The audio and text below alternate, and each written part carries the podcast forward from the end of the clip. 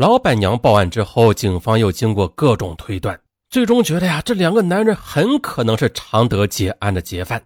那这一发现令警方兴奋不已，因为这意味着不只是赵正红一名嫌犯在益阳，还有可能其他嫌犯也在此。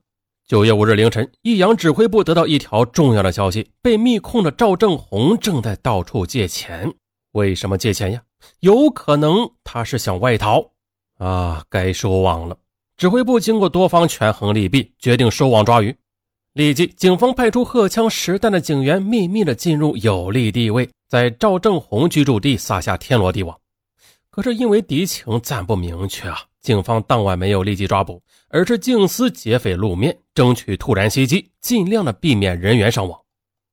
九月五日上午七点，劫匪赵正红走到了大街上，在一家茶社门前招手要上的士。他打算乘车去汽车站，这时呢，一辆出租车缓缓驶来，在赵正红面前稳稳地停住。赵正红拉开车门，猫腰钻入车内，坐定之后说：“去汽车站。”可出租车竟然一动不动。嗯，赵正红一惊啊，一抬头就看到司机用一支乌黑的手枪直顶他的脑门。与此同时，车窗外四五个便衣警察也同时将枪口对准了他。完了，完了，完了，完了，完了，完了！赵正红知道呀，完了，未做任何抵抗就被警方抓捕归案。九月五日上午八点，警方突袭审问赵正红，赵正红认罪，并且交代了另一名劫匪李泽军在益阳的落脚点，同时又招供出首犯张军在常德的情夫的住处。九月五日上午八点十分，益阳市向仓路，一百名荷枪实弹的警察包围着一处住宅。在方圆一公里内构成层层防卫的包围圈，二十名武警组成突击队，身穿防弹衣，推弹上膛，在劫匪出租房外占据有利位置，窗户、屋顶都有专人盯防。时机终于到了，益阳市资阳区公安分局副局长陈振宇身先士卒，一脚踹开房门，军警蜂拥而入，将还躺在床上的李泽军一举擒获。经过严密搜查，在房间内搜出一把已经上膛的猎枪和三发子弹。九月五日上午九点，益阳市一幢六层民宅外，近百名荷枪实弹的警察迅速进入战斗位置。因为围捕行动大多数时间是在室外展开，当时约有两千余名群众目睹了围捕过程。目击者说：“呀。”五日上午九时半，近百名荷枪实弹的公安武警突然包围了这幢六层民宅，啊，附近所有的制高点均被狙击手占据。目击者还说，数十条枪当时齐指三楼的一套住房。而布控以后约半个小时，一名男子由这幢楼房的唯一单元走出楼梯口的防盗门。这名男子尚在楼梯口张望着呢，啊，几名埋伏在外的警员便闪电出击。将其摁倒在地，并且迅速的塞进等候在巷道口的警车内。接下来，警方在警车内对疑犯进行短暂的突审后，便开始向楼上喊话，要房内的人缴械投降。数分钟后，一名矮胖的、年纪约四十岁的妇女举着双手由楼内走出来，随后呢，有两名女警员将其押送出巷道口。而此时，屋内还有劫匪跟警方僵持着。就这样僵持了约一个小时之后，身穿防弹衣的警员又分批开始向楼内冲击。冲击到三楼时，突然听到三楼传出震耳欲聋的枪声。目击者说，听到枪声之后，大家纷纷躲闪，有的惊吓的趴在地上。而此后不久，一名身高约一米七的男子头罩黑布被重警押送下楼。与此同时，常德警方毅然的采取抓捕行动。常德胖子酒家。劫匪李金生正在独自饮着小酒，叼着烟，双脚翘在椅背上，一边还吆喝他酒店里的打工仔干活。突然，十几名警察冲进酒店，枪口一起对准他的脑袋。李金生束手就擒。九月五日中午十三点三十，常德指挥部下令包围三旅小区，因为呢，警方怀疑多名劫匪可能隐藏在此。这套住房是首匪张军为其情妇陈乐购买的。突击队员一脚踹开房门，冲进屋内，抓获张军的情夫陈乐。警方在这幢屋内是大开了眼界呀！他们搜出了手枪十六支、微型冲锋枪两支、猎枪十支、子弹一千六百多发，还有美制手雷一个。根据警方检测，所缴获的十六支手枪和两支微型冲锋枪全部是公安机关登记注册的枪支，也就是说，极有可能是张军及手下行凶抢劫而来。其中两支微型冲锋枪已经证实是常德劫钞案牺牲精警的。在这幢房子里，警方还搜出身份证二十多个，全系这伙劫匪抢劫杀人后又从死者身上搜得而来的。其中有被枪杀的安乡农业银行行长的身份证，另外呢还有两顶旅游帽。警方还搜出安乡农业银行的存折三个，总金额是四十万元。此外，还搜出两副作案时所用的面罩。啊，这些物件都是从保险柜里搜出来的。警方发现保险柜时，陈乐称没有钥匙，于是警方迅速的采取了措施，这才打开了保险柜。那你看吧，这里面这些军火，那是足够装备一个排呀。警方当即审问长乐，追查张军下落。可是陈乐却百般抵赖，谎称张军已经飞往北京。他说：“强哥，你们是抓不住的，他武艺高强，艺高胆大。”由此可见，这陈乐那是张军的粉丝啊。刚才说的强哥啊，是张军的化名。呃，不过最后陈乐还是招供了张军的去向。他说：“张军到了广州去了，而此时已经是下午六点半。”常德警方立即汇报长沙警方指挥部。于是，长沙警方在长沙黄花机场发现张军已于五日上午乘飞机逃往广州，用的是王瑞军的身份证。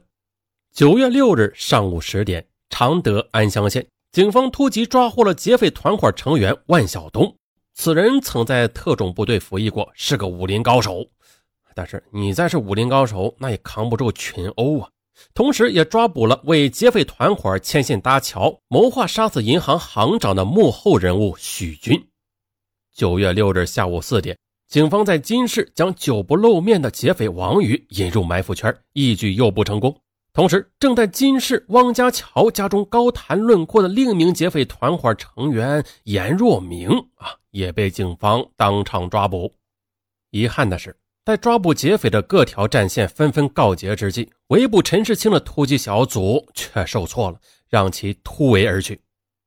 九月六日下午三点十分，常德市德山脚下的善卷路上可以看到大批军警集结，他们荷枪实弹，设卡缉拿陈世清。与此同时啊，电视台滚动播放陈世清的形象和个人资料。这还不算呀，常德各处都张贴了通缉张军、陈世清的通缉令。后来呢？警方根据可靠消息，突击搜查流水大桥以南的所有区域。警方手持陈世清的大幅打印照片，对城区进行地毯式的搜查。九月六日晚上十点左右，警方已经将陈世清包围在其居住地附近的蓝园小区范围内。警方逐户搜查，未放过任何可藏身之处。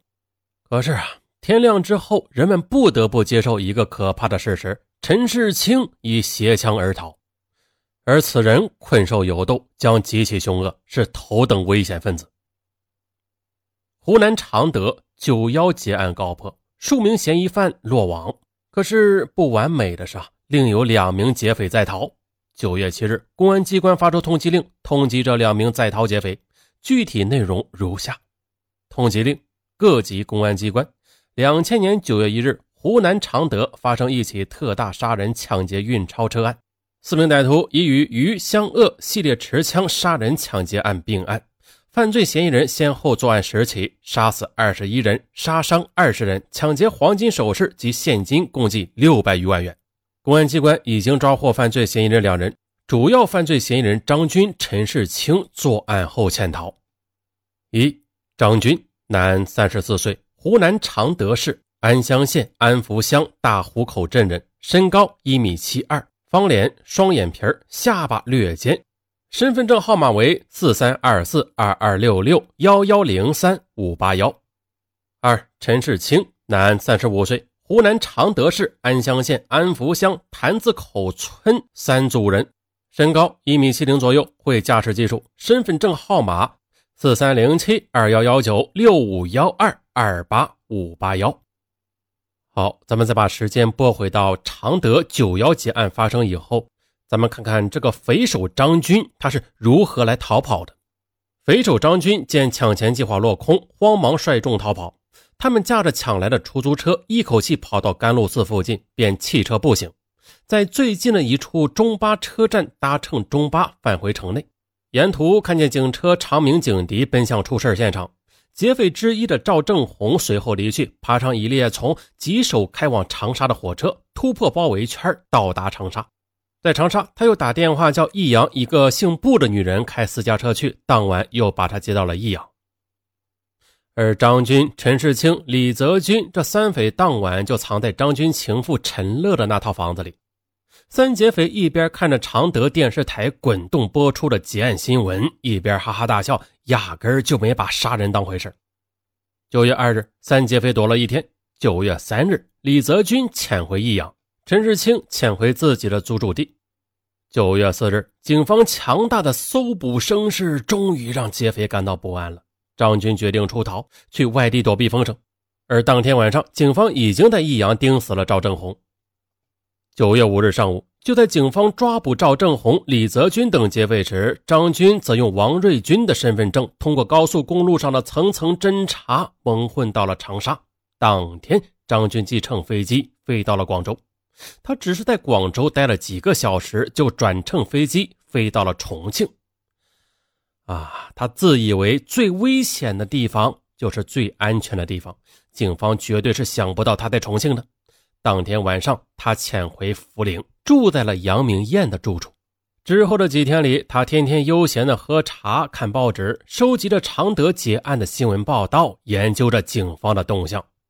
到了九月七日，张军又从报纸上看到赵正红、李泽军等纷纷落网的消息，他方知末日将临了，此次恐怕是在劫难逃。